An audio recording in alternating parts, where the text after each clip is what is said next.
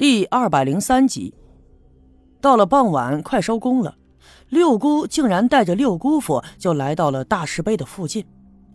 六姑父的伤呢，最近好的很快。不过不管怎么说，毕竟他是一个六十多岁的老人了。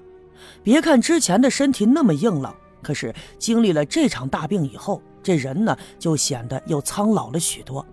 看样子胸口的伤偶尔还会疼，所以六姑就搀扶着他。而六姑父的手里还拄着一根棍子，不过呀，他那大镰刀还是随身带着，就别在腰上。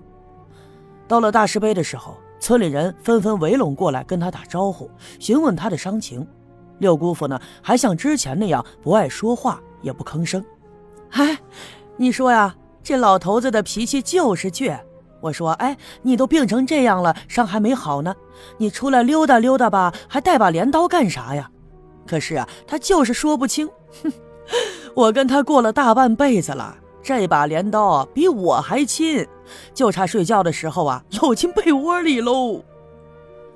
六姑冲着大家伙说道，人们都笑了，但是他们也都了解六姑父就是这么一个人。太阳已经偏了西，收工的时候到了。那些负责做饭的妇女早已在村部的院子里摆好了桌子，等着工人们回去吃饭。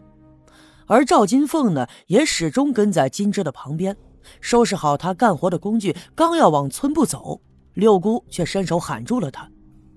金凤知道六姑找他一定是有话要说，于是他让金枝先走，自己就来到了六姑的身边。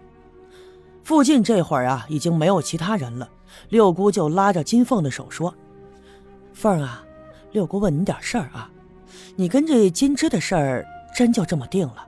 你可想好了？金凤应该猜到了六姑找他呢，就是要问这件事情，于是他点了点头，小声说：“六姑，我想好了。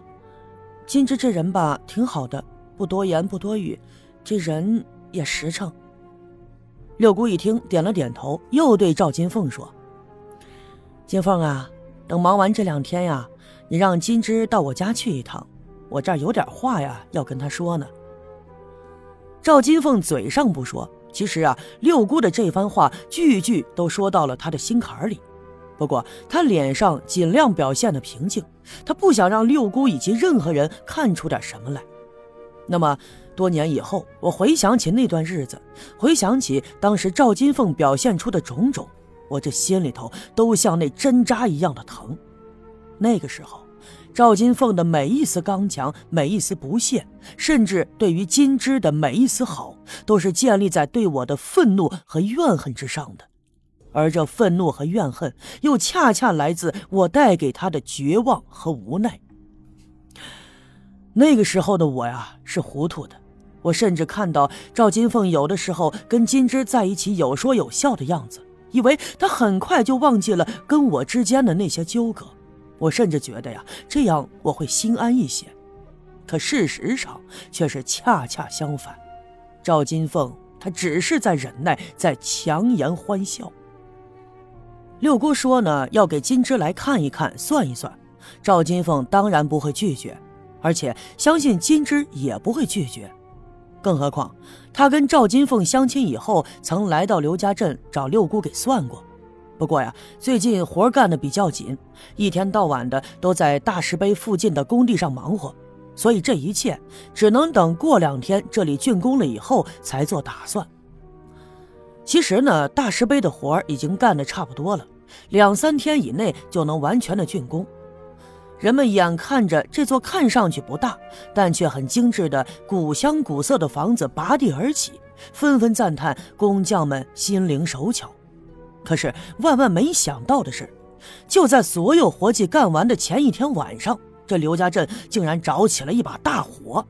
这场火烧毁了王革命的家。那天晚上，人们干完了活，吃完了晚饭以后，就聚在村部的院子里。天气暖和嘛，回家早了也睡不着觉。更何况眼看着活就要干完了，大家伙也特别的高兴。几个小分队员呢，就弄了些干柴，架在村部的院子里，给点着了。火焰呼呼啦啦的燃烧着，映出了通红的光。无论是县里来的那些工匠，还是村里干活的这些年轻人，都围拢在火堆的旁边，边说边聊。有一些喜欢喝酒的，这手里头都端着茶缸子，把装着花生米的盘子就放在地上，喝一口酒，嚼两粒花生米，这好一副自在的样子。现场的气氛十分的欢愉，还有一些平时就比较活跃的小分队员，借着酒劲儿就唱起了二人转。有人脱下了上衣，光着膀子，手里挥舞着衣服，竟然就扭起了大秧歌。赵村长也从他的屋子里走出来，搬了把椅子坐在门口，就看着这些年轻人载歌载舞的样子，嘴角呀也露出了笑容。可是就在这个时候，忽然有人大喊了一声：“不好了，着火了！”这一声喊的突然，人们都被吓了一跳，就纷纷的竖起耳朵听着。这个声音呀，来自于院子外面，人们都跑了过去，果然就发现，在村部西面不远的地方，有一户人家冒出了阵阵的火光。这一下子，大家伙顾不得许多，飞快的朝着着火的地方跑。跑到跟前一看呢，原来这是王革命的家。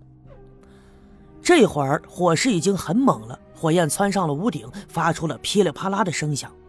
虽然现在是夜晚，而且天上没有月亮，伴着火光仍把周围照得通亮。那么，借着火光可以清楚地看到，屋子里冒出了滚滚浓烟。此刻呀，整个房子都已经被大火所包围。就算是现在把火给扑灭了，恐怕呀，也不能再抢救出什么东西了。人们最担心的还是王革命，于是就冲着院子里大声地喊着他的名字。革命，王革命！不管人们怎么喊，都没有人应声。人们赶紧冲进去，有的拿起了铁锹和扫帚，有的赶紧拿着水桶到隔壁家里去打水，忙作了一团。可是啊，不管怎么折腾，始终都没有发现王革命的踪影。人们都特别的着急。不管这场火是因何而起，这王革命啊，想必是凶多吉少。赵村长也在人群里头。他见大火烧成了这个样子，他双腿一软，身子朝后就倒了过去。幸亏站在他身后的有老郑，老郑连忙把他扶住。赵村长浑身颤抖着，指着眼前的火场，伤心哽咽地说：“赶紧救火，救火，救救革命啊！”